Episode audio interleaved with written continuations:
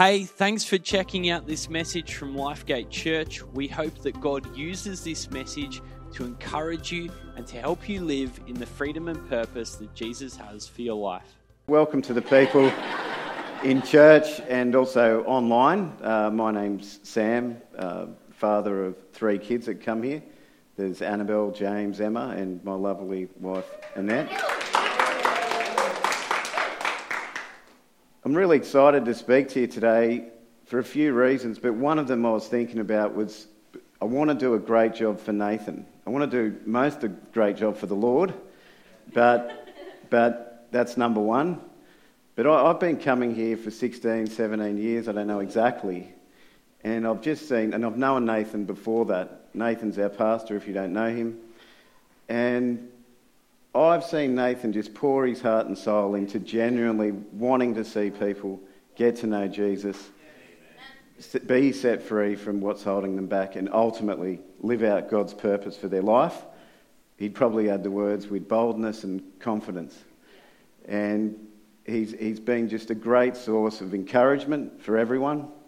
He serves, he walks the talk, so, you know, Nathan deserves all the honour and respect we can give him, and I hope I do a good job for you, brother. Uh, so, today I've got a question Is there a formula for Christian growth? Now, all the male engineers in the room are like, yeah, is there? Like, you know, they want the structure. And maybe we have some artists in the church, and they're like, no way, you can't have a formula. Look, it's God, God's, God's more free flowing, free form. So I'll just jump in and say, I think there is a formula for Christian growth. And I'm going to speak about what that is in a minute. The second thing I'm going to do today is talk about what the Bible says about this formula.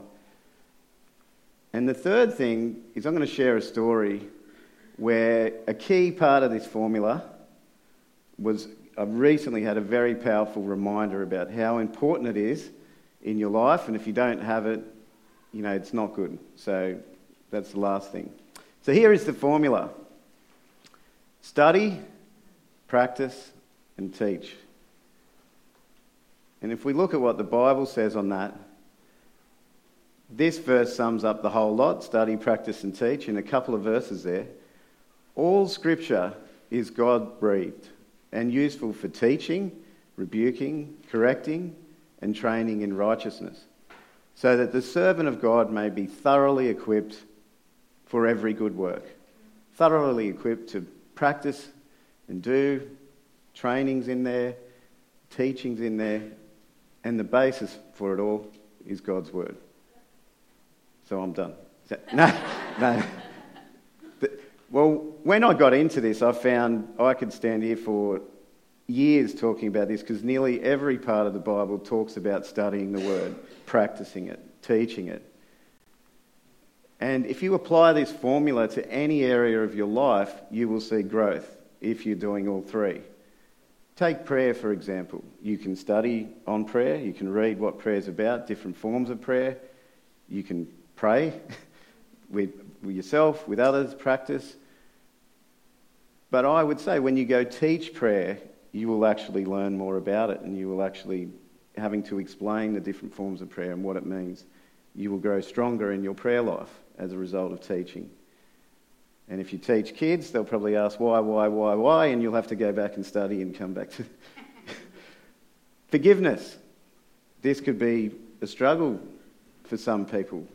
What does the Bible say about forgiveness? What about if you practice it and then teach it. If you teach forgiveness to others, what effect would that have on you? Repentance, serving.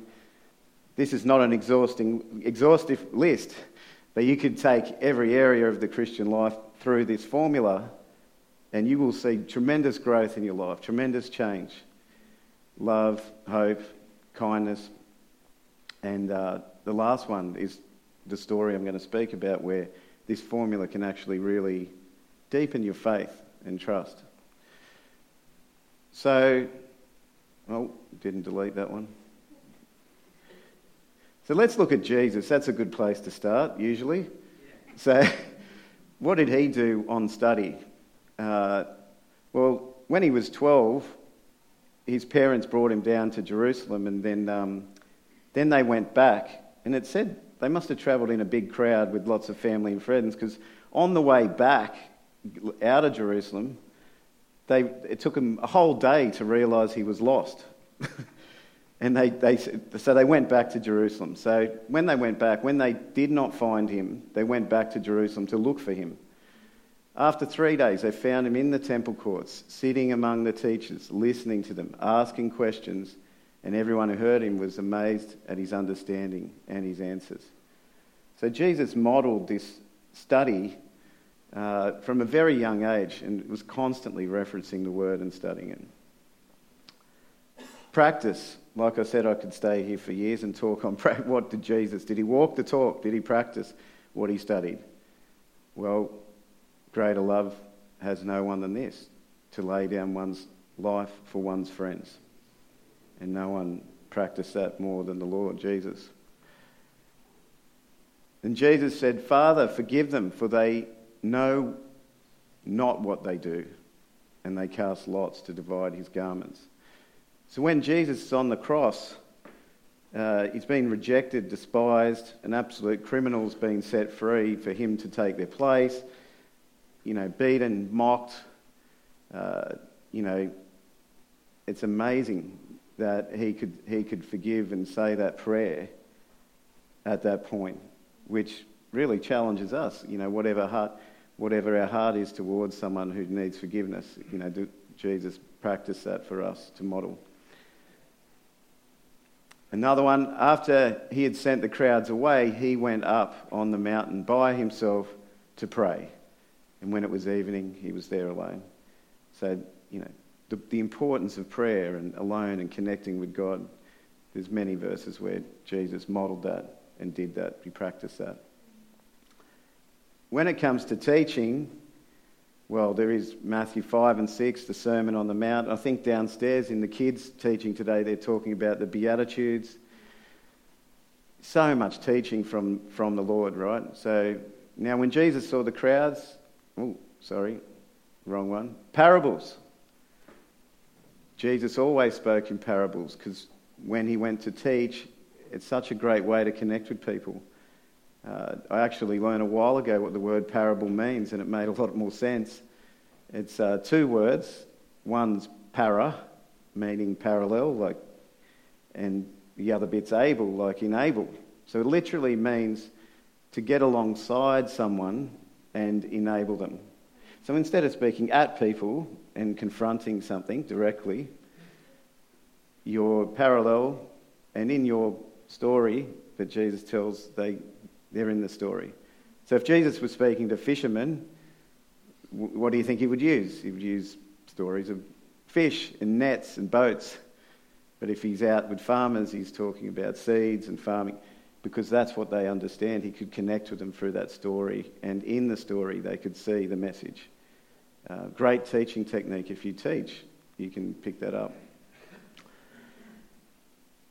I was going to take this out because I'm going to run out of time, I bet you. But, uh, but this is another story in Ezra. I encourage you to read the book of Ezra. Twitter version of that is they were coming out of uh, exile in Babylon and they were going to rebuild the temple in Jerusalem. And Ezra really, you know, one of the things they did, they reflected on how did they get in that place? What are we going to do different? How do we ensure this never happens again? And, and part of it was the formula. Because they realised some of the studying, some of the practicing, some of the teaching slipped away, and that had to be really strong. So he said, I'm going to set my heart to study the law of the Lord, to practice it, and to teach his statutes and ordinances in Israel. Peter, disciple, studying with Jesus, uh, then out practicing as well a bit, but then Peter the Apostle, uh, first mission to the Gentiles, the, the power of teaching became very evident to Peter. So let's have a look at this. So, this is uh, the book of Acts. The, the, the, backdrop to this is there's a Roman centurion, uh, a Gentile, who, who's had a vision from God uh, that someone's going to come and speak to him. Re- he fears God but doesn't know enough. And then Peter's had a vision about, you know, a sheet with unclean animals and, you know, different things where he's motivated to, to go and speak to the Gentiles. So when he did go speak, he, he said, I now realise how true it is that God does not show favouritism. I think that's an amazing realisation for him to have at this point in his life when he studied with Jesus and practiced. But after Jesus died and he's on his mission, uh, when he has to teach these Gentiles, it then dawned on him how, how powerful God does not show favoritism. But he accepts every nation, the one who fears him and does what is right. You know the message of God sent the people of Israel, announcing the good news of peace through Jesus Christ, who is Lord of all. So that teaching aspect deepened his understanding of God's character. You know what has happened throughout the province of Judea, beginning in Galilee after the baptism that John preached, how God anointed Jesus of Nazareth with the Holy Spirit and power, and how he went around doing good and healing all who were under the power of the devil because God was with him. So, this phase of Peter's life, we see him out teaching, deepening his faith, growing the church, and it's May Mission Month here, and this might be one of the first missions of the early church. This is why I think teaching's so important. The more you try to make God's truth clear to someone else, the clearer it becomes to you. Thanks for the confirmation. the more you help someone understand God's truth, the more you will understand it. The more you try to impact someone else with something you're passionate about with God, funny enough, the more you will be impacted by it. And this is the key part that I was really reminded of recently teach. And I'll tell you why. So, I grew up uh, in the Catholic Church, became a Christian around 13, and all I did from that point on, I think, was study, study, study. I was very hungry to read and learn about the Lord, and then I was practicing it. And then my next door neighbour ran a small Pentecostal church, I mean, very small. But he was such a passionate pastor, and we'd go around, age about 16, and, and we would learn and we would pray. And then when I got involved in that church, they had no youth group at all. I had a stack of unsaved friends. I'd become a Christian. I'm like, oh, can I start up a youth group? So I got to teach and learn, learn about the teaching. And, uh, you know, I don't think I was very good at all and it was a bit clumsy, but it forced me to want to get better at it. And I had to practice what I was going to say to people and I had to ask questions of this pastor. How do you teach? What about this? you start learning about stories or how to influence people, whatever, because you want to do a great job to bring the message of Jesus to your unsaved friends. Or uh, so I did that, and that goes, wow, this teaching thing's good. Um, eventually came down to Sydney, met my wife Annette at a church, and uh, that's where I met Nathan too. And there was a youth group running there, and I, I joined up as a, a leader of the youth group there and we had a lot of fun, learned a lot of things off other people. Again, value of teaching. Uh, went, I've taught at um, Beverly Hills Girls' School, taught scripture there, and I remember every week just thinking about those girls and praying about them and asking the Lord to impact them and turning up and wanting to do a good job. And then I'd follow up and say, Did you do that thing last week? And it, and it just helped me really, I think, love people more, connect with them, and also get to you know, understand more myself about the Lord. Uh, so various teaching, life group I've done, all that. Now this is the lesson I learned. Uh, a couple of years ago, I went through easily the most stressful part of my life where, you know, one of my, my day jobs, CEO of a public company, and before it was public, we went through a big crisis. And it, and it resulted in uh, relentless, sustained pressure for me for over a year and a half, daily, all day, every day, we'd sort of no resolution, and it was very stressful. And I found myself low on energy and time, and I, I thought I've got to, I've got to relax. I've got to, you know, find some ways to free up my time because I'm just getting consumed with what I have to do, and there's, you know, nothing left. So abruptly, and I would apologise to these people, I think I've finished up life group that I was leading and said, oh, look, I can't really do that. And then, uh, you know, I was teaching uh, some of the youth at Lifegate, and I said to Christy, I can't teach the youth anymore, you know, because I know it takes a few hours a week because you prepare, you want to do a good job. And I got rid of that teaching part out of my life.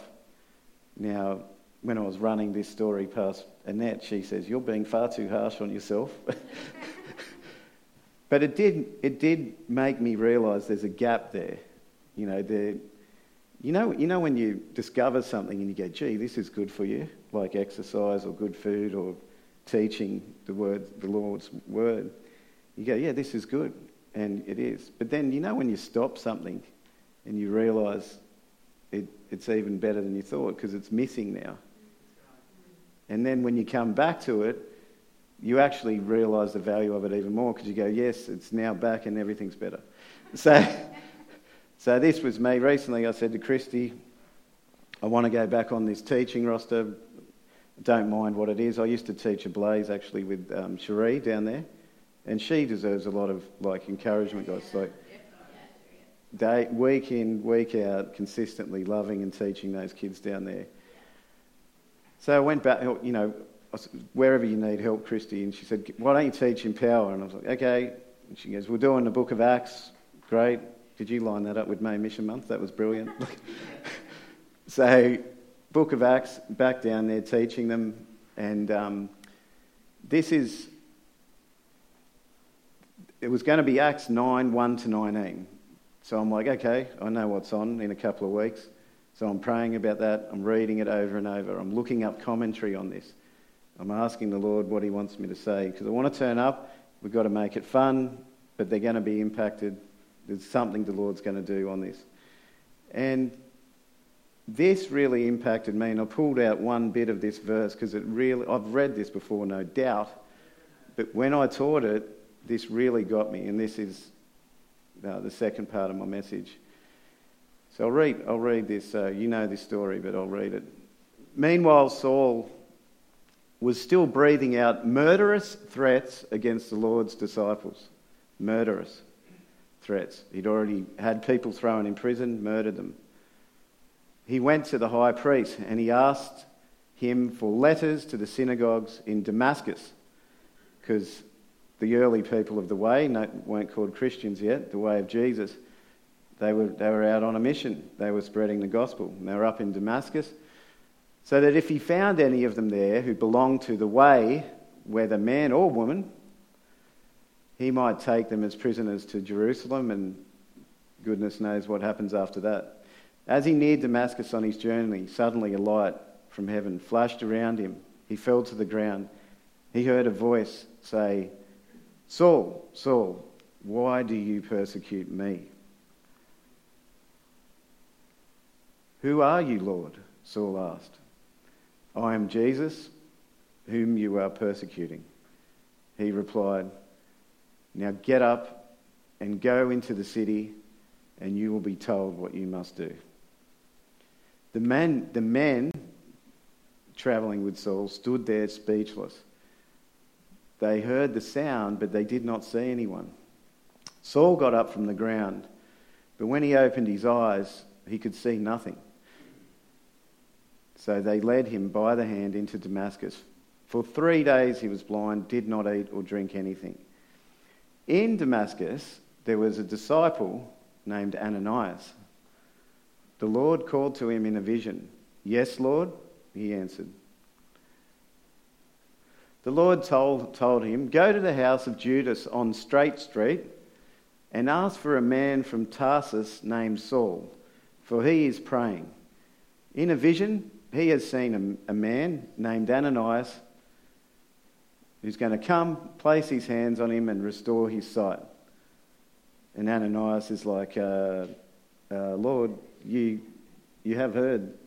I've heard many reports about this man and all the harm he's done to your holy people in Jerusalem.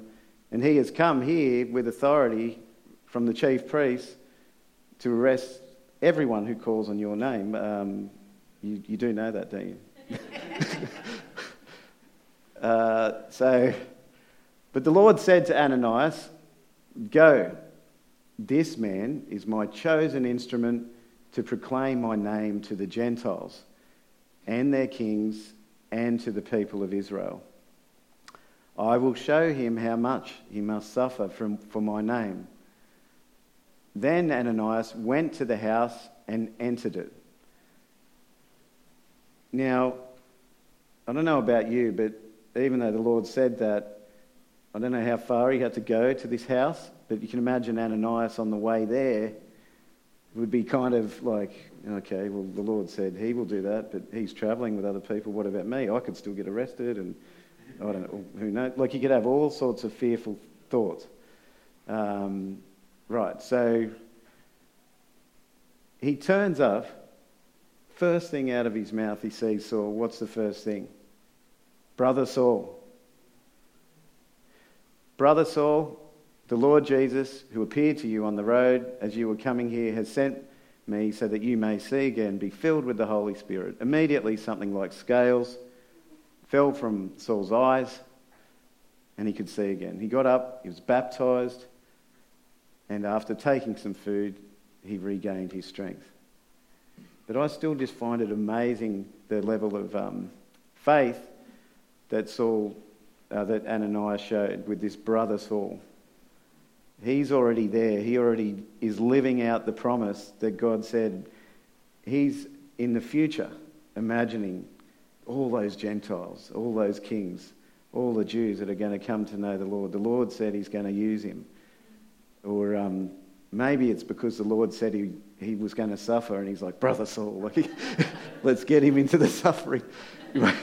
Who knows what it was? But, the, but that level of faith to overcome what would have been, you can all put yourselves in that shoe, the fear. So, what is the brother Saul response? What if we applied that to other areas of our life? God says, God's word's pretty clear on so much. And that faith based response, believing that word, living in the future, the brother Saul response, what area of your life would it have the greatest effect? Prayer, forgiveness, repentance. There's a long list. You know, you know your own list. Love, hope, faith. This, this response is life changing, I think. And this, this is the key message I, this is why I got back to realizing teaching is so valuable. Because I'm like, I wonder if this uh, effect of reading this brother Saul and thinking about how can I apply that level of faith that Ananias had to everything else God says, would I have discovered that if Christy hadn't put me on Empower that week, if I hadn't read, if I hadn't. That, that teaching part was so key. So I'm going to invite people to pray a prayer if you haven't yet come to study the Lord at all, or you, you're just starting to practice and this is all new to you. I'm going to pray a prayer where you, you can come to know Jesus and get, get started on all that, and it's going to be amazing. Um, and after that, we're going to have prayer up here for people where maybe there's an area of your life that you need some help with, and Maybe if God put on your heart to teach more, it could unlock something you've never experienced or rejuvenate something like for me that maybe you'd lost. And uh, people will come up and you can pray with them. So I'll just read this out if you want to read with me. Dear Lord Jesus, I, I know that I have sinned and I ask for your forgiveness. I believed you died for my sins and rose from the dead. I turn from my sins and invite you to come into my heart I will follow you, and I will trust you as my Lord and Saviour. So if you just prayed that prayer and you just became a Christian, and if you want to talk to people about that, you can reach out. There's great resources we have on the church website. Um, people online, if you want some prayer, I think there's a button you can click, request prayer. Um, but we'll, we'll see you guys online next week. Thanks so much for checking out this message. Lifegate Church has people meeting in person and online in many different locations, and we'd love to help you get connected. My name's Andrew, and I lead our online team here at Lifegate Church, and it's our job to do exactly that. We'd love to help you find community, get support and prayer, and take your next step. So, why don't you connect with us and take your next step at lifegate.org.au and click the next step button?